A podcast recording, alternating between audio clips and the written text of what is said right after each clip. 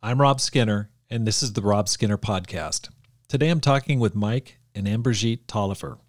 They serve as the lead evangelist and senior women's minister at Mission Point Church in San Antonio, Texas. Mike and Anne-Brigitte have planted and led churches in the U.S., Brazil, and several African churches. They planted churches in over 40 nations in Africa over the course of 14 years. They have appointed 25 evangelists and women's ministry leaders and raised up many other leaders. They've been married for over 40 years and have three sons and three daughters in law. We talk about how they planted so many churches, what drove them, and some of the many miracles they've seen over the course of their ministry career. All this and more on the Rob Skinner Podcast.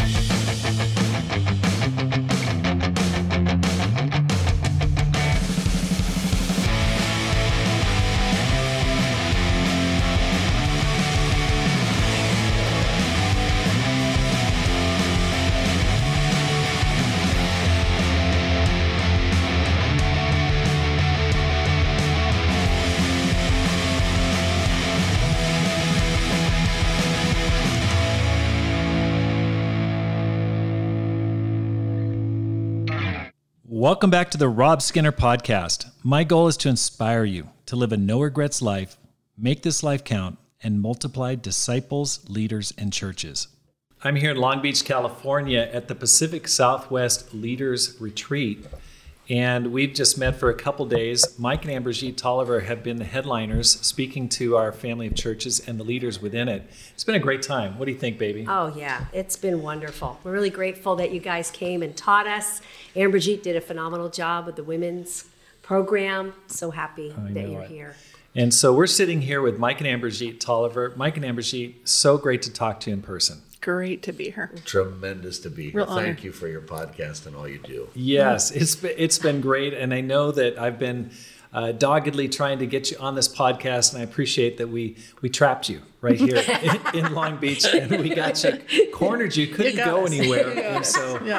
thank you so much. So glad this. this worked out. Well, let's go ahead and get started. How did you guys become Christians? Well, what a story, eh? Anne-Brigitte and I have known each other since we were little kids. Well, We attended the same, our families attended the same uh, uh, mainline traditional Church of Christ in Northern Virginia outside Washington, D.C. So I was seven, she was four. And we have, we don't have any rem- memories of back then in the 1960s, but uh, we were um, we were there in there in the Sunday school and in the church services together.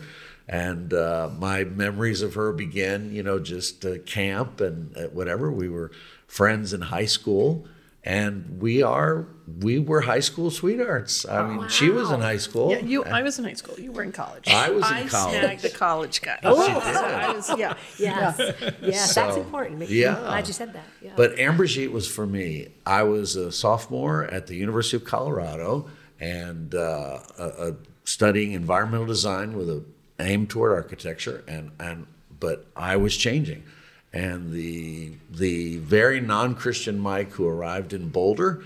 Uh, was uh, and visited the church where Tom Brown preached a few times, but I just wasn't that interested. And then as I began to change during the year, my interest in Anne-Brigitte really took off because I knew Anne-Brigitte's a really fine, fine lady. All of a sudden, wow. 17 years old. and, and my Lady mom recommended, and I, when I went back home that summer, we started dating. Now the question was how we became Christians. Yes. Oh boy, okay. So anyway, um, got baptized at Abilene Christian University, where we were both. St- we met up with folks. I met up with people from Crossroads, and we were and that were getting guys that were getting their masters. And uh, so we had a Bible talk, and, and I realized that I had not done anything. Like I hadn't I hadn't obeyed the gospel when I was baptized at 11 years old. I hadn't I hadn't become a disciple, and I said, "Man, I need to do this myself." Um, but but we have known each other all these years, and uh, since uh, so 56 years, Giving it away. wow. 56 years. great. I've known her. Yeah. wow. I think my path was a little different than Mike's. I, Mike, you know, lived a, a real double life in high school. Went to school, went to church on Sunday mornings. After a, a night out partying on Saturday night, and I was just a goody goody, and I just thought I was all that religiously, right? I just followed all the rules and loved God and cried when I read my Bible and was initially baptized at 10 and a half. And as when, so when he was baptized in Abilene, I was very happy for him. Mm. Right? I mean, he had changed, and I was really grateful for that. And I couldn't really uh, see my own religious pride. I, there was a lot of sincerity there, a mm-hmm. lot of really wanting to follow God. And we moved to Boston in 1982, and I was studying the Bible with people. Mm-hmm. And as I studied the Bible with people, I thought, you know, I didn't do this. Wow. But then I thought, no, I must have done it Right. because I am a Christian. Kind of a retroactive thing that doesn't really really jive with the Bible. But and so when we were we were part of the original New York City mission team. Yeah. And as we were coming over the George Washington Bridge, I looked over at the city and I thought, you know, I can't help anybody here become a Christian if I won't own where I'm really at. Wow. And so I was one of the uh, baptisms that summer in, in New York City. Uh, just finally had the courage uh, to admit that I really wasn't saved the way the Bible said. And it was very freeing. It was awesome. So that's my road was a little different than Mike's. And he uh, he asked me one time. He said, "So you're telling me that when you were little, if your parents had decided to not be Christians, you would have stayed going to church?" I was ten. And I said, "Oh, absolutely." I, was just, I, really, I really couldn't see myself very accurately. You know, I mean, like what ten-year-old's going to do that, right? So my religious pride ran pretty deep, but I was grateful. I was grateful for the patience people had with me, and really the grace and the love. Nobody mm. came down hard, and it's just really a good journey to Right. that moment. You know, So let me let me stitch it together just Sure, a little bit so that it makes sense. Okay, so there was this pagan architectural student in Colorado, but I went back to Virginia to where we had grown up and and when we and we started dating. And then I switched to Abilene. So I'm so different than a lot of people in the ICOC in the sense that I, I went to Abilene. I got a degree in theology. I was I wanted to be in the ministry in the main line. And then I met up with guys doing Bible talks and really making disciples. And I said, wow, this is great. This is fantastic. And so I actually invited Mitch Mitchell to have lunch with me. No one invited me. I, I, I invited him. I said, come on, I want you to take me to lunch. I want you to tell me all about what you, I want to take you to lunch and I want you to tell me all about what you're doing. So we went out and had lunch, which meant that then Anne-Brigitte and I uh, I got baptized in Abilene. We got married in 1981, and when when I graduated, we went to North Carolina. So we were part of the original Triangle mission team. Wow. Really? We were a Wow. part of the original Triangle mission team. Then we moved to Boston, and they asked us after one year, would you go on the New York City mission team? And of course, the last paper that I had written before I, I, I got my degree was on planting a church in New York. And so here I am about 18 months later saying, okay, we're headed to New York to plant a church in this great city. really and we great. were number 17 and 18 on the original New York City mission team. Wow. Wow, that's that that's amazing. I remember you talking about that in a class earlier today that you had written that paper on it's almost like you're a prophet, like the spirit mm. put that on your heart mm. going to New York City. It was it was really something to be to sit down and and theologically and and from a just a practical standpoint, you know, how would I how would I do this? And now here 18 months later the two of us are looking for an apartment in Queens, you know, somewhere about 40 42nd Street in Queens, right, yeah. you know, right, 43rd, yeah. Yeah. riding the seven train into New York. So for all the New Yorkers that are listening, yep, mm-hmm. we were there mm-hmm. very early mm-hmm. on. I mean, original members of the team, and we were living in Queens and Wow. going to Manhattan to do campus ministry during the day. That's amazing. Okay, so you, you went to CU Boulder. Tom Brown was there, not open, hard hearted. Went back to Me, Virginia. not Tom. right. right. Went back, Yeah. had a turnaround, started dating again. You guys got married shortly after that. Yep. Uh, After my freshman year in college, I was 19. He was 22. Yeah, I immediately I spent this. We spent one summer dating in Northern Virginia, and I and I switched to Abilene. But you must have had like a, a spiritual, not a conversion, but at least a change of heart. Like, I want to get more spiritual. I'm going to go to, to Abilene. Absolutely, Okay. and and study Bible and theology and get a degree. I mean, I it was a radical and quick change. I I think I really needed that time in Abilene just to mature as a person and to let that decision sink in. And I'm glad I had that time. And uh, uh, I, I joke with some of the guys. You know, I had a degree in theology before it was cool. You know. so, but it was good for me. It was a good time for me too. Yeah. Okay, so then you guys got married. Did you go to Abilene I also? did as well. Okay, so you both graduated from there. I didn't graduate from because I was three. I'm three years younger than Mike. Okay. So, um, so I did further schooling in New York City for a while. But I see. Okay, and then early years, New York City was absolutely explosive in its growth. Can you give us just kind of some uh, fill in of, of what you saw there in the during the short time you were in New York City? you know what I loved about it is it the tagline that Steve and Lisa would talk about is fun, fruit, and family. And it really was a fun time. There was not a lot of pressure. We all worked hard. Uh, it was amazing. And, you know, Manhattan, there's millions of people walking around, and there's 18 of us on the team, and we'd run into each other. I mean, you know, it's Holy Spirit moments, right, as Yeah. you're sharing your faith. But it was so much fun. We had fun events. Church was fun. Church was at three in the afternoon, which helped every New Yorker um, to sleep in. But it, I just think it was, and there was relationship and there was training. I, I I just think that that was, it was just, it really was. It wasn't a complicated program. Is we're going to all go out. We're going to share our faith. We're going to share about Jesus. We're going to study the Bible with people. We're going to be friends. We're going to build family. Right. And it was just God blessed it in an amazing way.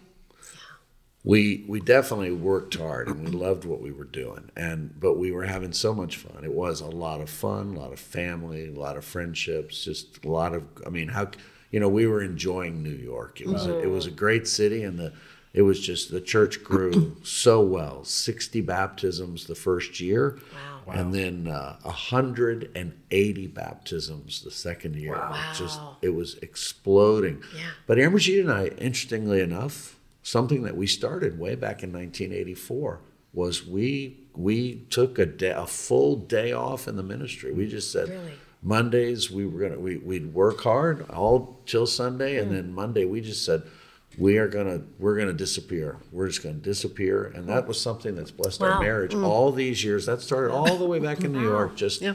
just we're going to have a day together, the two of us. We may go to Jones Beach or Central Park or something, and uh, we, maybe we'll go see a movie or something. But we're just going to take that day off, and that has blessed our marriage and just life immensely over the the last uh, three or four decades. Well, that's what was so powerful about your sharing earlier or yesterday in terms of making those decisions to to prioritize your family, your marriage, and then later on when you had kids to do that. And I'm sure that's contributed to the longevity of your ministry, staying in the ministry when so many people have, have either dropped out or gotten out of it. I think so. I, I think that, that disconnect is, you know, is important. Can you guys give me an overview of where you've been uh, since your conversion? You know, how long were you in New York and kind of go from there? Yeah, we were in New York for four years. Uh, we we did a, a language internship in '86 in São Paulo, Brazil, and then uh, after we left Brazil in late at the very last few days of of 1988, and switched to Africa. So we were in Africa for 14 years, and then came back from Africa in 2003 uh, to San Antonio, Texas.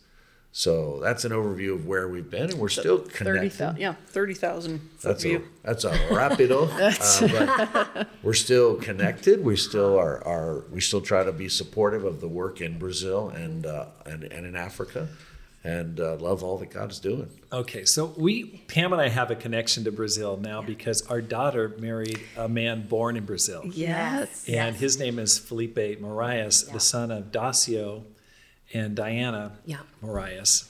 And uh, Dacio is one of the early converts, I believe. Yes. in- In Absolutely. Yeah. And I studied, wow. the, I studied the Bible with Diana at Hunter College. Yes, yes, Yes. She went on. She went on the original mission Yeah. team as a single woman. So we are connected. Yes, like we we're are. family, I think. Yes, I think thank that makes you. yeah, yeah. Yep, thank you. In your lesson, you said Brazilians are great people, and I just gave you a big amen to that. Felipe is just an awesome guy. I just love the guy. Yeah. But uh, let's. How did you guys get selected to go to Brazil? Yeah. And here you are. You're part of a great mission planting right there in Yeah, New what York was the City. connection? Like, how did it happen? How did it develop? Well, it was the early days, right? And uh, you you tell the story. It was it Well, was it's, great. it's the it was where do you want to go, Mm-hmm. and and because we we moved to train. It was Right. always our goal to train, Right. and to end up in a large urban. You know, I wrote the paper on New York, but Right. New York was taken, and, and they were doing great, and, and they were eager to send. You know, and so we uh, so uh, Steve said, "Where do you want to go?" And so we Wow. we prayed, we thought, and São Paulo, Brazil, um, uh, was at that point the third largest city on earth, and Wow. uh, I I actually have relatives who were missionaries to Brazil Okay. in the mainline Church of Christ. And we we we just felt a, a, a connection here with São Paulo, and we thought this is this is just this is a world city. São Paulo is the New York of Brazil, mm. and in a lot of ways, maybe the New York of South America. And Rio, Rio de Janeiro, is sort of the Los Angeles. Hmm. And so for, for Brazil, it's a, it's just a great, great city. And so we prayed and prayed, and we and that's where we wanted to go. Wow. Wow. And that was back in the days when you know you did research on an in an encyclopedia that you opened, right? There's no no no Google. No, well, you know what does it look like? I mean, you know, it's like okay, here's the encyclopedia picture of São Paulo. So Yep. What was the first like first year like in in Brazil? What what what, what was your plan? What was your idea? What was your your uh, you know basically your game plan going into foreign country first time? And yeah, how many people went with you? we had 15 on the team. Um, we had started uh, language lessons before we went. And then we planted the church in 87, but we had done a two month, two and a half month language internship with almost the whole team for two months the summer before that, the June, July before that. And we had intensive language instruction, which was fantastic. We actually even brought our language instructor back with us to New York for a while. So she lived with us and kept teaching us. So we felt pretty, um, that that was pretty important to be able to communicate. We just loved it. Lo- like you said, the people are amazing. They're, but we loved it. We we hit the ground just embracing the city, embracing the culture, embracing the food, the people, football, meaning soccer Yes. Right. um, Yeah. just the whole thing. Yeah. And it was again, it was, it wasn't complicated, but it was we're here to help people know Jesus. So we used every opportunity, we used every errand because again, it's an urban city. You're walking everywhere. It's not like you're getting in your car and going someplace, right? So getting on the bus, coming back from the bus, we just all of us used every opportunity that we had. And so many people responded. The first Bible talks, and Dacio was part of that. Your um, your daughter's father-in-law, right? Um, and so I just think it was a lot of fun. There were so many funny moments with the language, right? So we were very bonded with those early Christians and all the mistakes the Americans made, right, on on stuff. Uh, just so many funny stories. But again, it was fun. It was our goal here is to help people become Christians and love them and family. And I, mm-hmm. you know, to this day, there are people in the in the São Paulo church that go mm-hmm. all the way back to mm. those first months, and mm-hmm. the bond is there, the tie is there, the love is there, and I just think it was a really magical, um, incredible time. Yeah. Brazil had had a military government for a long time, and they were just coming out of it right after we arrived there. And there was just a really good positive. The country was, the sun was coming up, the mm. sun was rising in Brazil, and they they and it was just beautiful. Mm-hmm. And Brazilians are beautiful people. Mm. They are just a beautiful people, and and and we just we just tried to have fun and family and fruit and uh, and just have a great time and learn the language. I'm convinced that people came to church just to hear the American botch Portuguese. I mean, literally. I'm sure. I'm Sometimes sure they I'm, did. I'm sitting there, I'm standing there, I'm trying to make a, a somewhat serious point. Everyone bursts out laughing. Yeah. Okay, we have Yeah. to stop. I don't know what I said, but you oh, know. That's so funny. oh, boy, oh boy. Wow. So how, how long did it take before you were able to do a sermon in Portuguese? Was there that like translation time where you're preaching in English and someone's translating for you, or did you just go, we're going to start this right away after your language training?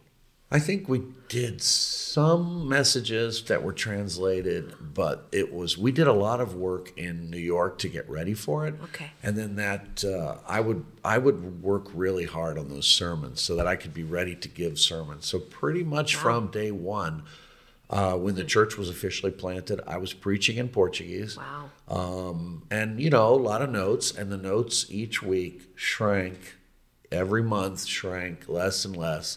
And then finally, I said, "You're just going to do every sermon for a while on one page of notes, just so that it's conversational, so that I'm looking more to get really looking at people and talking." And and and it God blessed us. Portuguese is a beautiful language, and uh, and we we loved it, and it was uh, it was a heartfelt language, you know, and we became fluent in it. And even to this day, you know, we, we speak Portuguese every day in the in the home, and we'll say we'll have a, a few minutes. Of, it just it just happens. Not like Wow. we work on it. We just it, we just speak in Portuguese every day at some point for a few minutes. A lot of times when the kids were growing up, it was if we want to say something to each other, the kids not understand.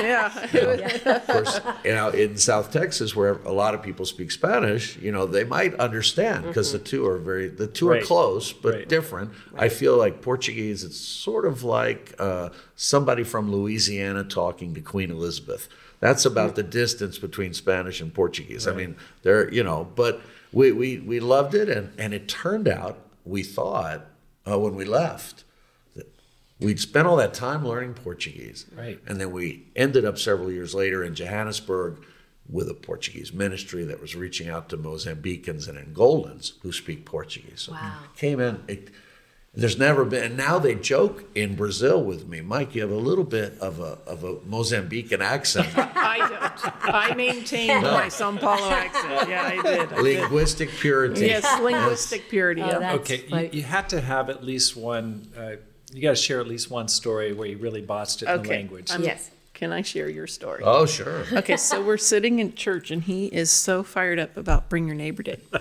I mean, just so excited about it. And he gets up and he says, Don't forget, you know, we're having our Bring Your Neighbor Day next week. And the word in Portuguese for for neighbor is vizinho. Mike said vazinho, which is little vase. So he did this entire announcement on don't forget, next week is bring your little vase day. And all the little vases don't know how to sing and they don't know the songs and share your songbook with them. And he Don't on just leave them and- standing over there alone. Right. And so people started to kind of snicker, and Mike didn't really realize it that he thought everybody's really with me, and so he kept going and embellishing, and it was that was that was a pretty oh. famous one. That was famous. And then shout out to Jim Brown. Jim Brown, one of the one of the most one of the famous mistakes as well is uh, is Jim preaching in a devotional about I, I'm I was cli- I was mountain climbing in Montana. Jim's a mountain guy from Montana. I was climbing a mountain in Montana and I, and I didn't have rope and he didn't know the word, so he guessed ropa.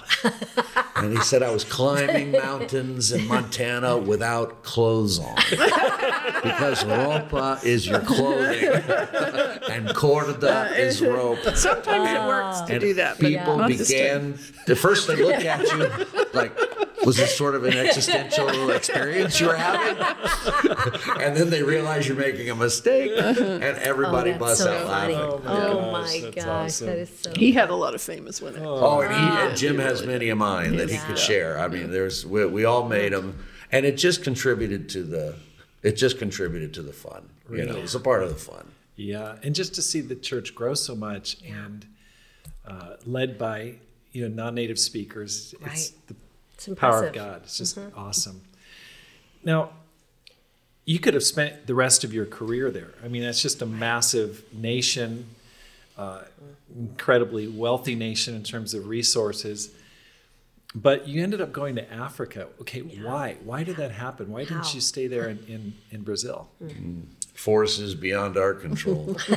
we thought we were going to stay there, and we were we were convinced that we were going to that our grandchildren would do uh, homework on the table we bought for the dining room. Right. But what happened was that our churches reorganized themselves into world sectors, and so uh, so now uh, uh, all of Latin America was going to be linked together. All the Spanish and Portuguese and the one Portuguese speaking country would be linked together to make the world sector uh, for Latin America. And so New York was going to be connected to Africa. And so they said, well, listen, um, you know, how about if you, you, you, you have a choice. You want to you want to stay in Brazil and switch, or you want to go to Africa? And we said, we'll go to Africa. We'll continue to work with the Johnsons, and uh, we'll go to Africa. And and so we did, and it was with a lot of tears, but we felt like, okay, this is the Lord's will. Um, we we it was it was tough. It was a very tough uh, time, but for it was a tough decision. We really loved everybody, loved them immensely. But we said, okay, it's off to onward to Africa, and uh, and we had we we agreed and went so sight unseen. We hadn't even been. So the first thing we did was in in uh, we left Brazil in late '88, uh, December, and then in '89 in February we took our first scouting trip uh, th- all throughout Africa. We did a scouting trip uh, from Abidjan and uh, Lagos and and Nairobi and Johannesburg, Harare, whatever. We were in various cities, and uh, yeah, so that's how it happened. It was a little harder sell for me. I think I really, my heart was so attached. And I really, really thought we'd live there the rest of our lives. I, my mother is French, and so we'd have giggles at the table sometime with her accent, you know, growing up. And I thought, I'm going to become my mother. My kids are going to grow up and speak, you know, Brazilian. I'm Portuguese, like a Brazilian, because that's how they're going to grow up, and they're going to laugh at me. Growing, I just there was so much, and so it was. But it ended up being honestly a decision that was relationally based. We didn't know the people that were going to be leading Latin America, but we knew Steve and Lisa, and we felt like it was a relational decision for us, uh, a long term. And so I would say that was a deciding factor. It wasn't the deciding factor, but, and I'm glad we did. Mm-hmm. So Okay, so 86, you went to Brazil. Mm-hmm. 88, you left. Mm-hmm. Late '88, end of '88. Okay, and then you went to Johannesburg. Is that where you landed? Uh, we landed first. It was a. It's a confusing. T- we spent uh, a month in Harare, Zimbabwe, and left a group behind. We it was in we- June, right? We were. Was in June? It was yeah something around like June. June of '89. Yeah, June of '89. We spent uh, we spent a little bit of time in Nairobi, and we left uh, Jim Brown there and Tom and Lori Ziegler, and we went over, and then we went to Abidjan and spent uh, 11 months, almost a year. I wish we'd have spent a few more months because my French is basically. I think I speak French like Tarzan. I I don't know. but uh, uh, uh, I mean, my French is okay, and I, I was able to speak in French in front of the church, but it, it never became like Portuguese. It mm-hmm. never did for me. But I still, you know, I understand what people are saying, and it was mm-hmm. good. So that we were in Abidjan, and so from then, after one year in Abidjan, back to Nairobi for two years, hmm. um, and then after that, down to Johannesburg. And Johannesburg made a move made sense because um, the couple that was there had left, um, and then another couple was leading, but apartheid was still in place. And then when everything um, lifted down there and apartheid was abolished, and it just was the city that made sense to to lead from. You know, just a, a big city, an economic powerhouse for for Africa. And so we moved there in September of 92. Wow. But I, I ha- I want to, I, I can't tell you how much we learned living in. Our first long stop was Nairobi for two years, and Nairobi, Kenya. It was it was beautiful. It's just it's beautiful. Nairobi is at about five thousand three hundred feet of elevation, right on the equator. So you have the you have Kilimanjaro that's snow capped, even though it's on the equator. You've got a a beautiful climate there and a wonderful people. Kenyans are just amazing, amazing people. And Nairobi, it's a very crowded city today. It was it was less crowded back then, but um, we enjoyed it. And I, and I went and I, I learned Swahili. I was became fluent in Swahili. Wow. I, I I have no one to practice with. Is my problem.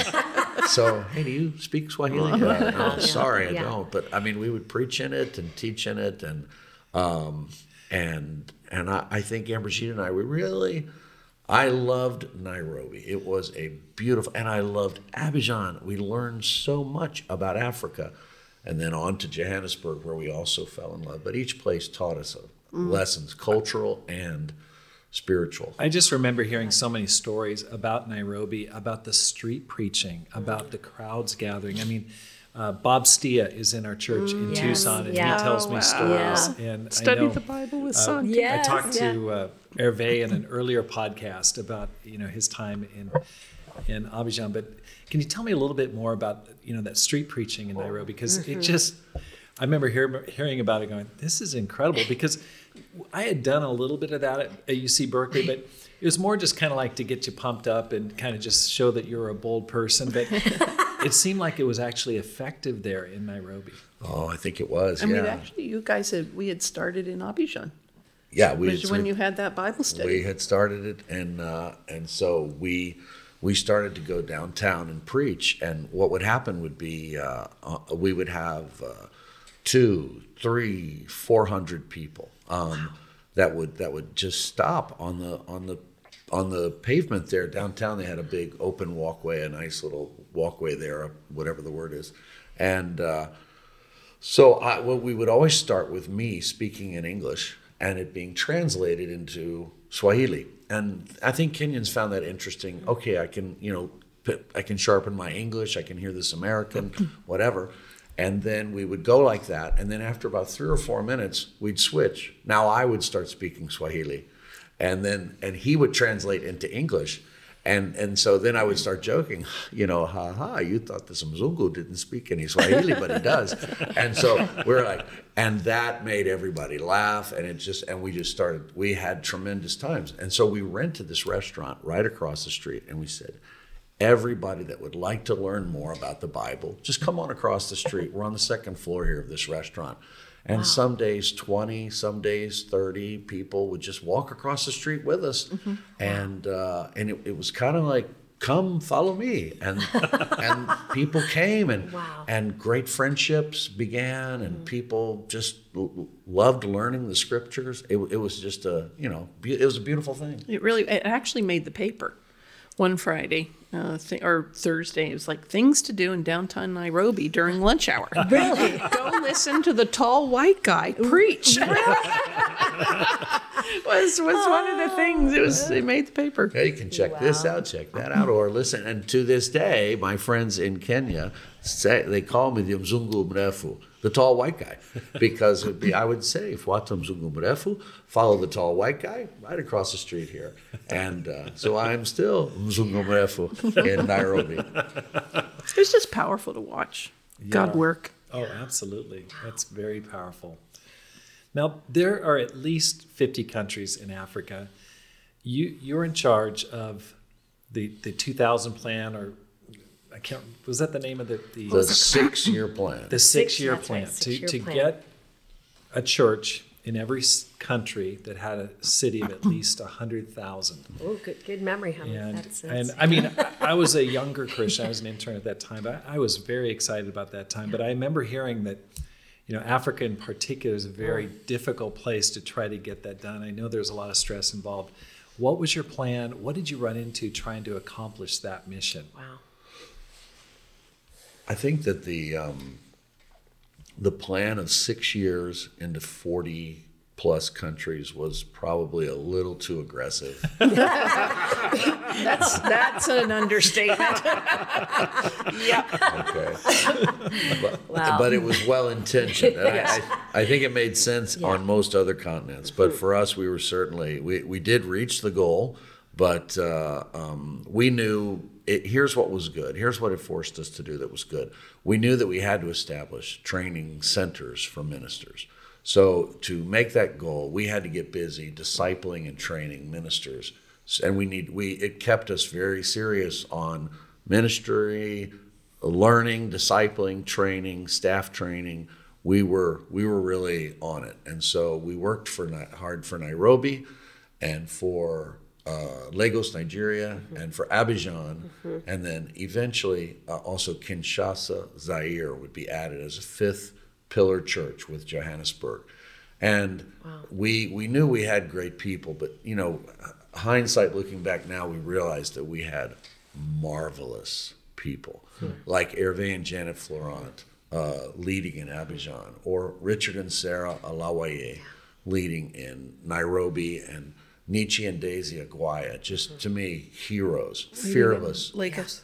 Yeah. in Lagos. Fearless, fearless people. Uh, Americans who came over, and all of whom ended up going back. Some of these others, like uh, you mentioned, Bob Stia. Bob Stia was just fearless. He was amazing, amazing.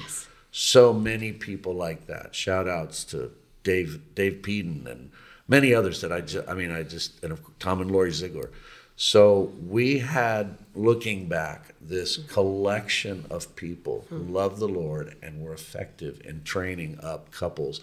And that's what happened. And so hmm. places like Lagos and Abidjan, Nairobi and Johannesburg trained people and really got those teams ready. And the support from the U.S. churches was amazing Wow. to plant these churches. Mm-hmm. The special contributions of the 1990s Yeah. are still historic for the African churches. Yeah. Uh, you, New Yorkers, Atlantans, everyone that gave in those special contributions, God bless you. Yeah. The impact is amazing. Yeah. It's amazing. It's like that they are still bearing fruit uh, 30 years, 35 years later. So Wow. That would be how I think the Lord just blessed the work just by getting us going training. Yeah. And I think, you know, um, it was overreaching. Um, but I'm, you know, I, and I wish we had known more, but you always do when you look back, right? You always wish, Yeah. wish we had done this. I wish we had done that. Because I do think that some places were cheated out of really well trained people because of the frenzied pace. But there were some places where the training really, really was there mm. and bore fruit. Mm-hmm. And I, I, I really appreciate the people that went out and had barely any training hmm. and they stayed faithful, right? They stayed Yeah. faithful. It was Yeah. about God, it was about getting a seed planted in a mm-hmm. place. And I just think their faith was also just to me astounding. Mm-hmm. You know, we were we were surrounded by good solid teams of people and 15 to Sao Paulo or 18 to Sao Paulo, 15 to Abidjan, 11 or 12 which seemed really small to Nairobi, but there were people that went out and there were 3 of them Right. to go plant churches in hard cities. And so I, I also just marveled at people's faith um, and their desire to just, wow, I just want people to know about God. So, One hero that I that just we all just is Mark and Diane Ottenweller. Yeah. So Mark sold his medical practice there in Atlanta and came over and began to help the poor. And I mean, Mm. even he was ABC's Man of the Week one time. He's just an amazing individual. Mm. Moved our family, yeah. moved the whole family. I mean, and it just God blessed us with people like that. Sure, I'll go to Africa. Sure, we'll give it all. Yeah, we'll go. Yeah, we'll learn the language. We'll Mm-hmm. we'll learn the food. We'll learn to dance. We'll learn to you know just it's just it's amazing. That is amazing. I know that you guys have three boys. Um, where where were they born, and what was that like? Just raising your your children on the mission field. Matthew was born in Brazil, and Nathan was born in Abidjan, and Joshua was born in Nairobi. Wow. in under four years, all of those. So we had babies in a lot of different places. Um, you know, I think it was a real blessing uh, on so many fronts. Uh, you know, people will say to us, "Wow, you had your kids outside the U.S.," and I'm like, "Yeah, I did. I, I, I think part of it was I was young. Yeah, no, sure, I'll have my babies here." Um, but it was such a blessing, and I think it gave them. We came back. We we came to the states. Uh, moved back in 2003, and our oldest son Matthew was going into high school. Uh, Nathan was going into eighth grade, and Joshua was going into fifth grade. But it it gave them a different perspective on life. You know that everybody doesn't have everything. There's there's a lot of poverty out there. There's a lot of, um, but they also I think it was such a blessing for them, don't you think, Mike, that they they had lots of different friendships, lots. I mean, completely multicultural, right? There was no lines, and I think that that was a real blessing to them as well. Wow. I heard a class before we went to Brazil taught by a, um, a former missionary, and he said something. He said, When you get to Brazil and you're fluent in Portuguese, you are no closer to understanding these people than when you before you knew Portuguese. Hmm. Hmm. And I thought, no. that With can't all be your true. grand experience, right? With all, That can't be true ah. with all my grand humility. yeah. And after learning Portuguese in Brazil, I realized that he was exactly right. Hmm. That it's one thing to speak the language, but it's another thing to understand the culture. Hmm. What does this fellow that I'm sitting across the table reading the Bible with, what, how does he feel about money, success, time, his children, hmm. hope for the future? How does he feel about his his daughter's 15th birthday or whatever? I mean, how does he these special foods, this culture, th- this outlook on life was so mm. different. Was mm. so different. And and I, it and I think one thing Brazil taught us was that it's not about being bilingual, it's about being bicultural. Hmm. And when we went to Africa, we knew all- what we knew was we knew we didn't know. Hmm. We didn't know the culture. We didn't understand Africa. And so we dived in to understand the culture. And that's uh, that's something that, you know, we all here in America we live in this big 350 million, you know, big uh, continent of a country. And uh, but the but the, these cultures, it's real. It's real, and everyone who's lived abroad, they understand that principle. Yeah. Absolutely. And I think it really helped our kids. Yeah. You know, to, you can you can go back to your question. I think that the recognition of different cultures, not really being raised in a certain bubble. I mean, a Christian bubble for sure, right? But um, I just think it made their life experience richer. The kids loved it. Hey, I think, but uh, Of course, they didn't know any different. Right. They right. I mean, they, they, they had never lived in the U.S. before we moved. Yeah. You know, 2000. Anne-Brigitte almost died giving birth to Nathan. That was she would have died except she just had an exceptional doctor in Abidjan that had trained in France for that. Especially, she just had issues when Nathan was born that that killed people in the U.S. and and it's just so we were really it was that was a close call, and uh, but But here we are. but here we are. Wow. Wow. Why'd you come back? Why'd you come back to the States? I mean, you've done this amazing work. You've built up all these churches. You've got churches all over the continent of Africa. Why'd you come back? Well, Scott Green said, you know, the gold standard for mission work is to go and get it going and trained up and and to be able to move on with it being successful. We didn't really want to come back until but by by the year 2002, we actually were talking about maybe it is time to come back and to allow people to stand on their own. Now, you know, we had uh, 03 was a tumultuous time for our churches, and a lot of churches just everything was put on pause, including special contributions and whatever. And so we felt like, you know what, this is probably a good time to go and uh, and let's and the the Africans are absolutely ready. We'll continue to be connected, but this seemed like a good time to go. And it seemed like a good time to go financially, but it seemed like a good time to go spiritually. We probably brought it up nine months earlier, and we stayed until July of 03 and, uh, and decided, okay, this was, uh, and we came on back to the U.S. Uh, to San Antonio, Texas. Thank you, Greg Moretsky, for mentioning San Antonio to us. Ah, But Yeah. why, why San Antonio? Yeah, I how'd mean, that come about? San Antonio is not a Careful. international metropolis. I mean, No, it's I could see New York City, I could see Miami, LA, Seattle, even San Francisco, but not San Antonio. Why did you go to San Antonio? Well, we, it was interesting. We, Mike was uh, kind of prescient about everything. Um, he said, you know what? The way things are unfolding, nobody's going to move us anywhere. Kind of like in the past. Right. Here's, here's mm-hmm. an opening.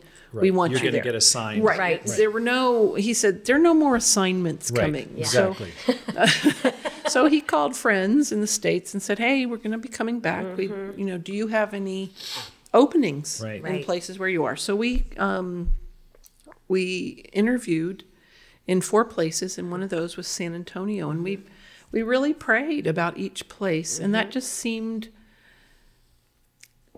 the healthiest place, um, which was all relative in those times. But it's and they had um, they had a lot of teens that were involved. That was important to us. Yeah. For, and we just felt like they also wanted what we had to offer. They wanted a lead um, evangelist. They wanted us to be able to do there what we had been doing in, in Africa. And I think that played a huge part in San Antonio. We did interview in, in places, but it was also um, I'm, I was born in Dallas, and uh, and there was something about coming coming to Texas that seemed really good, and uh, um, we did have a bunch of offers, but we really fell in love with San Antonio and the church there. And We felt like this was a great place with great campuses, a great congregation, um, and a very and we were we of course San Antonio is over 60% Hispanic. And so we loved that. We thought that was exciting. You know, we, we, we, we just were extremely happy. That's, that's interesting. That's going to be great. We're, here we go. And, uh, and there we went. Right. Uh, Mike, you're in your 60s now. How old are you? Is it you're 63? Is I'm right? 63. Okay. So you guys are getting up there. You're you're getting in your maturity. You're still in your prime, but you, Thank you. Yes. you've had a long, long ministry career. What are you most proud of when you look back on your ministry career? What what stands out to you, and you go, "Wow, that that just brings back some really warm feelings, uh, feelings of satisfaction." I think, um, well, that's a, that's a really good question. I, I think what I probably find the most joy in is just uh, I'm so I'm so proud in a in a hopefully in the good use of the word in Right, of scripture. course, of course. Uh, I'm so proud of the brothers in Brazil and Africa that have that have just been so exemplary, so strong, just people that that disciples will get to meet and it's just Americans will meet you get to meet them in heaven in there if if if not before but um, just wonderful wonderful people. I, I think the the friendships that we made the relationships that have lasted a lifetime um, that Africa D group that we started back in 1989 uh, still meets every year. And we pull church leaders together and we hang out and we laugh and we talk and we remember and we pray and we plan and you know they're they're fully grown. It's not like we're discipling anybody. They disciple us as much as we disciple them. We've just kind of all grown up together and it's just great friends great faith and uh, a, a deep love for the continent of Africa and for Brazil as well. You know, we've San Antonio's become reconnected to São Paulo, Brazil, with the Hendersons going there, that's uh, and so we're just so excited to be reconnected to Brazil, and uh, and with Africa. That's that's it's it's a beautiful thing. I would have to say a lot of the same things. I think that we're all still friends. You know, we've been through ups and downs and challenges, but we all still really like each other. That's great. to me, I, I you know, I just think, wow, that that's hard to do. You know, because we all are broken people. Yeah. And uh, so I, I think to me that, that that's probably one of the biggest things that I'm really proud of. Uh, that we all still love each other. We mm-hmm. still get together. Well, that one thing that really stands out to me, Mike, is and and Anne-Brigitte is your relationship with Hervé and Janet Florent. Mm-hmm. You knew them. I Pam's got a connection. She mm. she met Hervé in a in a class in UMass Boston, Yeah, so yeah. there's there's a mm-hmm. connection there. But how, how have you maintained? You know, how have you managed that relationship for so long? It just seems like a really strong relationship. Oh, we love the Florents, and they have been pillars in Africa um, uh, for just all those years. Just tremendous. Uh, uh, we met. Uh, I met Hervé when he came down to São Paulo to do a little summer. Uh, evangelistic couple of weeks. We called it Splash, Sa- São Paulo, Latin America Summer Harvest. He came down for two weeks. Uh, we met up again in Cairo, but over the years, such such dear friends. I, I they it's just their devotion to the Lord, to the mission, to us as friends, and the teamwork is is outstanding. And you know they lead a, a they lead a big chunk of the San Antonio Church, and they mm-hmm. they truly are co-leaders mm-hmm. uh, in so many ways. Mm-hmm. And I I I think it, they're just amazing people. So you know. I, I think shared values, and we enjoy each other. We enjoy being together. We, um, I think we have a shared bond over all those years in Africa. There's just something. I'm sure you guys felt it too because you've been on the mission field. There's something about those people Yeah. that you were on the mission field with mm-hmm. that you never lose that tie. That's you, right. You've got the memories. You've got the mm-hmm. the really difficult things that you went through, the scary things, the joys, the highs, mm-hmm. lots and lots of highs and lows. And I, so, and then it just seemed so natural when they came to to uh, San Antonio that they it just f- we fit like gloves. I mean, it just we have the same vision, the same. Yeah. They're values. amazing church builders, Yeah. amazing disciplers, and amazing friends. And then we have these. You add in these experiences of, uh, you know, ru- you know, being in coups, of being in riots. Uh, at one point in Abidjan, we're living in the government-controlled section, and they're not. You know, they're. It's like we were just the uh, the The memories, though. we've been tear gassed. We've just in all. It's just it's all. We got all these memories of crazy things that have happened in Africa that and we've been D a part of. and Yeah. time and yeah. Climbing Mount Kilimanjaro. Yes, Yeah. we did Wow. that together. Can you share any stories that just stick with you? That just you- you look back, you go, "Wow, that's that's something I'm never going to forget." I'm sure there's many, but anything that just stands out to you as you think about it. All those safaris. Uh, we ended up going on so many because people visited. We almost knew the names of the lions. No, um, great stories, things that stick out. Are you thinking from the last few, Africa anywhere? Can be anytime. Yeah. Can be Yeah. anytime.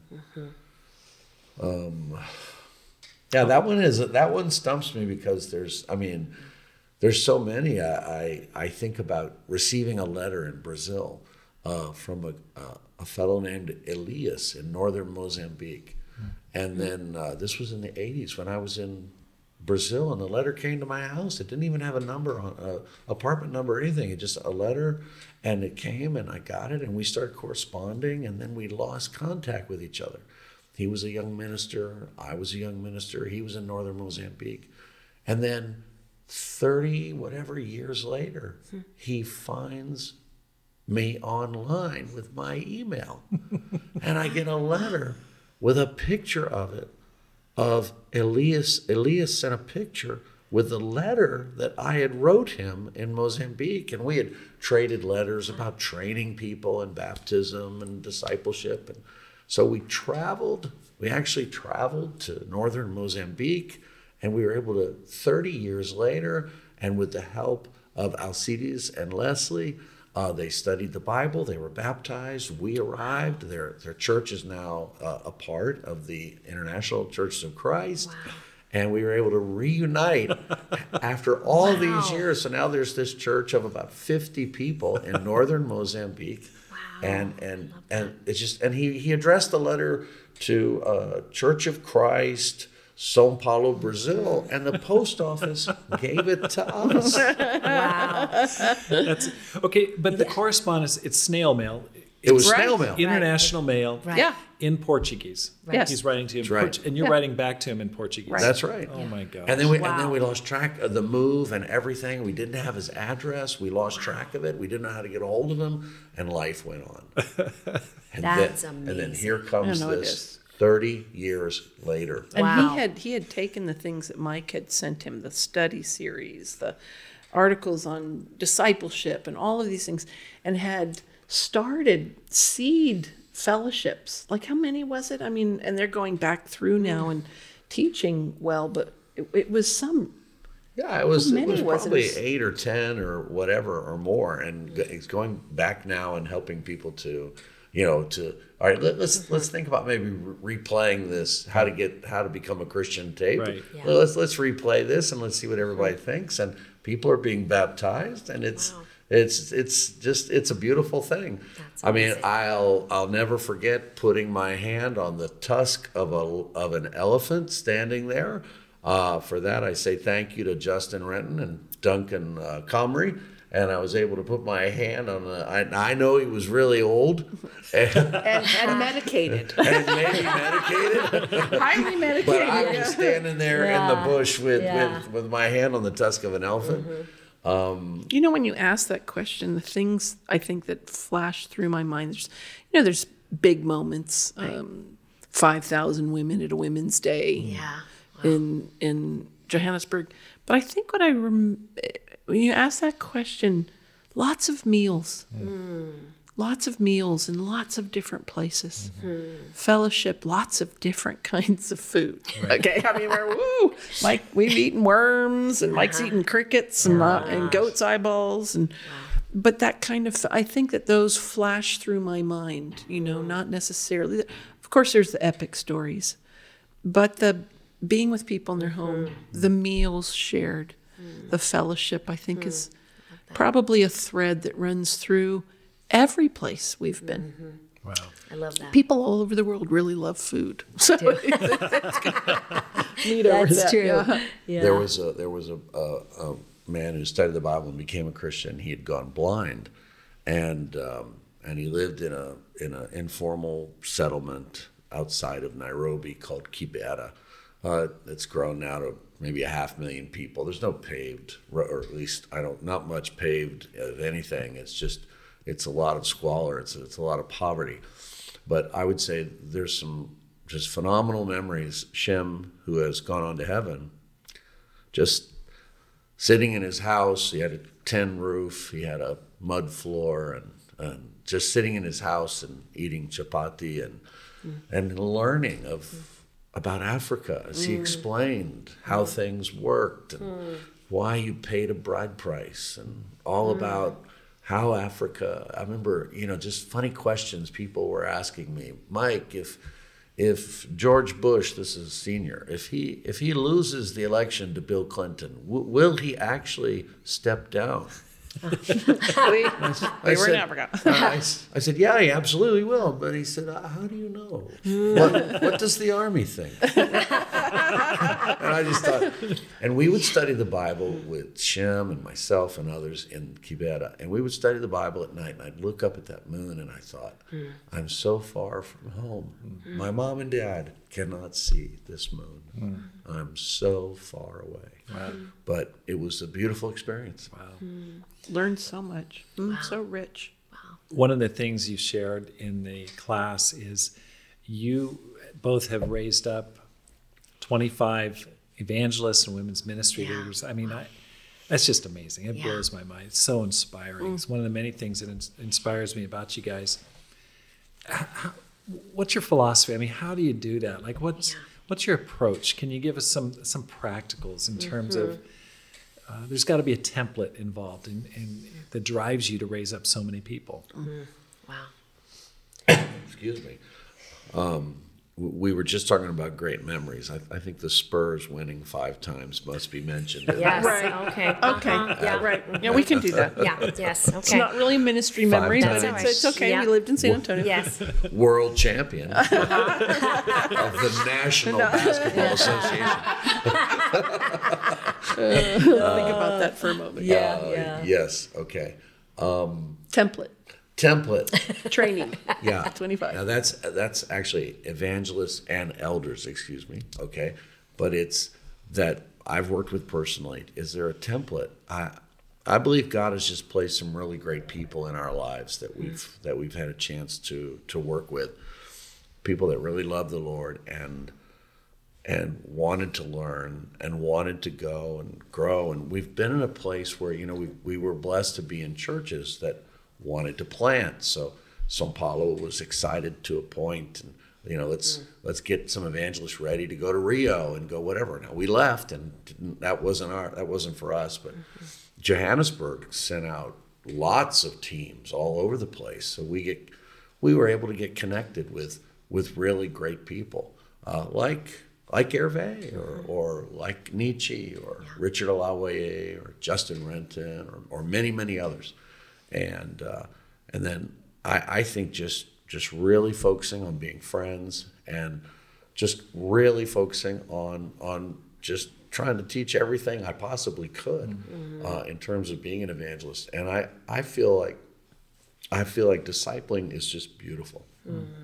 It is a God-given plan. It blessed. It has blessed my life, and I would say, you know, right now, uh, Tom Ziegler, Hervé, um, Dan Neighbors. There's just there's there's a lot of people, and and some of them now are young. You know, because now the guys that I'm working with in the ministry, some of them are the age of my children. Wow. So you know, they're Yeah. guys who are 30 and 33 years old, and I'm still working. You know, with I'm, I'm there, and uh, and I, I just I love the I still love the friendship, the fun, and the um, the adventure that it is every day. I think a lot of it too is is the vision you have for people, but understanding that you there's no quick fix. There's no. It, it takes time to walk with people. Uh, it takes time to teach people how to be effective, not only how to study the Bible, but how to raise up a Bible talk leader to take their place and and to keep going. I think character is a huge thing because I think the thing that we've seen over the years, and I'm sure you guys have seen it too, you can have really talented people, but if they're not open to God molding their character, that talent goes to waste. Mm-hmm. It really does. And so I think that it was a it was a combined effort of what does your character need to be to face the storms, mm-hmm. to raise up others, to build and plant well, uh, you know, learning all those things, mm-hmm. resiliency, humility, uh, confidence, whatever. I mean, all those things, right? I think that that's really important. And so I think in my mind, I look at young women that I work with, and I think, what would it look like for her to be ready to lead a church? She's not ready right now, and I know that to lead the women in a church, not not lead the church. Um, so what what do I need to be helping her with? What are the mm. big rocks that we need to get in first? Mm. You know, because you can pick on the micro things, but if there's a lot of times if there's a character thing that they really grasp, whether it's something that needs to be grown in or repented of, some of those other things fall into place. Mm. And so I kind of try to look forward and then work from there. Hmm. You know, so in my mind, there's a template. It's not exact, right? But I think where do I want them to be in three months or in six months or a mm-hmm. year? What would it hmm. look like hmm. if three years from now they're going to have their own ministry, lead their own region? What needs to be in place for that? I love that. That's a great, great insight. Just getting the big rocks dealt with 1st mm-hmm. and that that's very helpful. Just I, I think um, thinking, if I could back up for a moment, go ahead. thinking about great memories, San Antonio has been an amazing congregation for us. They mm. really took us mm. in, loved us, loved our children. It's been a it's it's a great city. It's a great congregation of very friendly people. Mm. It's just extremely loving. And that little congregation took on the job of hosting the world in 2012. Yes, it did. I was there. That- I was there. I know. Mountain we of were the there. Yeah. And there, I mean, I Yeah. we were sitting in the locker room where the Spurs usually are, Mm. and we're we're it just there were eighteen thousand people. It that was came awesome. To that summit, I think that was a That's a high favorite water memory. mark. Yes. Yeah. That For was sure. a high watermark, Yeah. Mm. and I think that, and and then I think too, you know, the uh, planting of College Station Mm-hmm. from San Antonio and Corpus Christi, those were high watermarks to Mm. see. Uh, I feel like San Antonio is just is has uh, it's just it's been amazing. It's been fun to watch it go from 270 people to over 600. That's Wow. that's been That's amazing, amazing. and Yeah. just and the church is still dreaming of having great impact. So we we we just love the people. We love yes the food, and, and we Probably a little too much. yeah probably a little too much. Uh, um, and I'm just so proud of the church, and in, and I'm, I'm I'm so excited about the partnership that we have in Texas. Yeah. The closeness between the churches and the, the Right. partnership that we have. Uh, Dallas, Houston, Austin, all the churches. It's a it's a great it's a great thing. So we found that um, that we continue to we're, we're we, we don't live looking backward. We're we're looking forward, and we still feel. Uh, let me quote Tom Brown, um, the first preacher I heard in the ICOC. Uh, the uh, our best days are in front of us. That's right. The best is That's yet right. to come. The best is yet to come. Wow. I Well, as that. we talk about going forward, that's Mm-hmm. a great segue into my next question. Is what our, our family church is maybe about 125,000, something like that, over 100,000. How are we going to get to a million? Yeah. Like if you know what what's what would be your plan, Mike, if you're king of the world and you said, okay, King of the world. we got to we got to get to a million here by 2050. Mm-hmm. What do you feel like it would take? I, I'm very interested in knowing what would it take for us to start really growing significantly again, and really making a, a massive, massive difference, Hmm. impact. I think to get to a million, I, I I believe we're going to get to a million and beyond. And I'm I wonder how long it took the early church to get to a million. I want to. I think we want to be careful that we don't rush it. Right? Uh, and in the past, we've mm-hmm. all seen examples at times where things got a little bit rushed mm-hmm. and whatever. But I do believe one thing we need to do right now is I think we as a fellowship need to refocus on the training of ministers and hmm. discipling. Hmm. We used to be called the discipleship movement. Right. Right. The discipling movement. Yeah. Yeah. Mm-hmm. And that has that's has that faded from our our our collective mm-hmm. whatever DNA or muscle memory? And and uh, we we need to be that's a Bible concept that needs that needs to stay mm-hmm. in that needs to stay in the forefront. Mm-hmm. We're not training ministers as fast as we have in the past. We're I think we're training them well.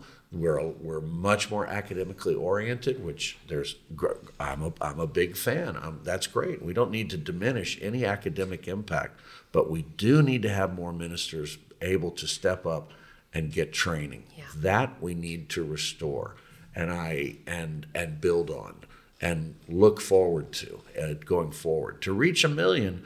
Uh, I don't think it'll be billboards and stadiums. It's going to be one on one as as disciples make disciples that make disciples Yeah. like the early church grew. And that's always been our pattern. And i think um, focusing on that churches focusing on that thinking about that as we formulate budgets and as we look forward as congregations. I think that's a that's a big need in our churches Yeah, I agree. I, I think that the whole discipling, and it is a good plan, right? God gave us the plan. Yeah. I think um, I talked with the women this morning Yeah. about I, I really still believe that the core, one of our core values is Matthew 28, 18 through 20, that Yeah. Jesus still wants us to go into the world and teach people about him and make disciples and baptize them and, and teach them everything. I mean, we don't want to just baptize them and leave them, right? I mean, there's a lot of nurturing that needs to happen and a lot of discipling that needs to happen, healthy discipling, healthy relationships. But I really believe that that that's a really good plan God gave yes. us. and I think to really, uh, I think we can get overly um, enamored with programs.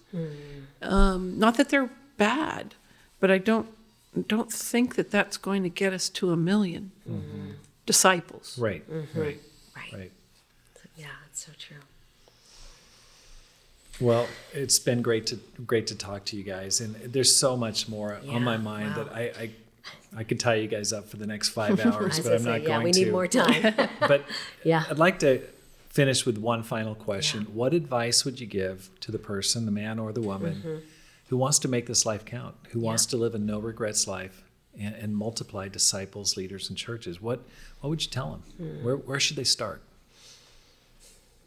in their Bible, which might seem simplistic. Yeah. I th- I really think number one, realizing that it will be with God. Um, if I want to make an impact, I really need to be surrendered to where you're going to take me, not my will, but His will. And that seems that's kind of an umbrella perspective, right? But I I think that day to day if I string a lot of days together where I say, God, just use me today, open it up, help me to. I mean, I want to. Ha- I have great plans, but help me do it today. Mm-hmm. And I think sometimes again, I mean, we can have these grand plans, but it really is a day to day walk with Yeah. God, isn't it? And I think I look back and I never ever thought we would do what we did. But it's just stringing days of surrender to God together and, mm. and then watch him do stuff that you just I mean, I couldn't have written that script Right. Mm. of all the things that we've been able to be a part of that he's put us there. So I think s- I have to keep it simple. Yeah. You know, for mm. myself anyway. Yeah, well, well said. I think for me, I always just I was beginning all the way back in Colorado and in Abilene. Lord, here am I. Where- mm. I don't I don't know where you want me, but Right. I, I, wa- I want to be used by you. Mm-hmm. Just lead me to people that can help me and that I can help and that Right. can help me to grow. Just lead me and God, could you just I'm here. I'm here and I really need you. And I, I found that God has really uh, blessed us in, in that way and led us to people and, and put us in the places where we needed to be. Even including that day, my son Joshua and I drove into Rogue Valley That was awesome. and went to church Yes. and realized the minister is Rob Skinner and there's Pam. and we that was awesome. and that was We made a and- memory. and we renewed our friendship. Yeah, with the. Skinners that Yeah. day. That That's was right. great. That And was really special. did a hot news video. That's right. That was awesome. That was- Well, Mike and Anne-Brigitte, thank you so much for your time. And it, Yeah. it's just very moving to to hear your story and to see the way God's used you. yeah. It's just it's really amazing. It's very inspiring uh, to be called by God so so young and to be used your entire life for Him and and many more years in the future. Yeah. Lord willing. You know, Yes. so we're just very uh, grateful for you and grateful for the time. Thank you for joining me on the program. Thanks for having us. God Yeah, bless. thank you, guys. What a pleasure. Thank you. So much for joining the Rob Skinner podcast. If you're enjoying this podcast, please hit the subscribe button and let your friends know about it and how to find it.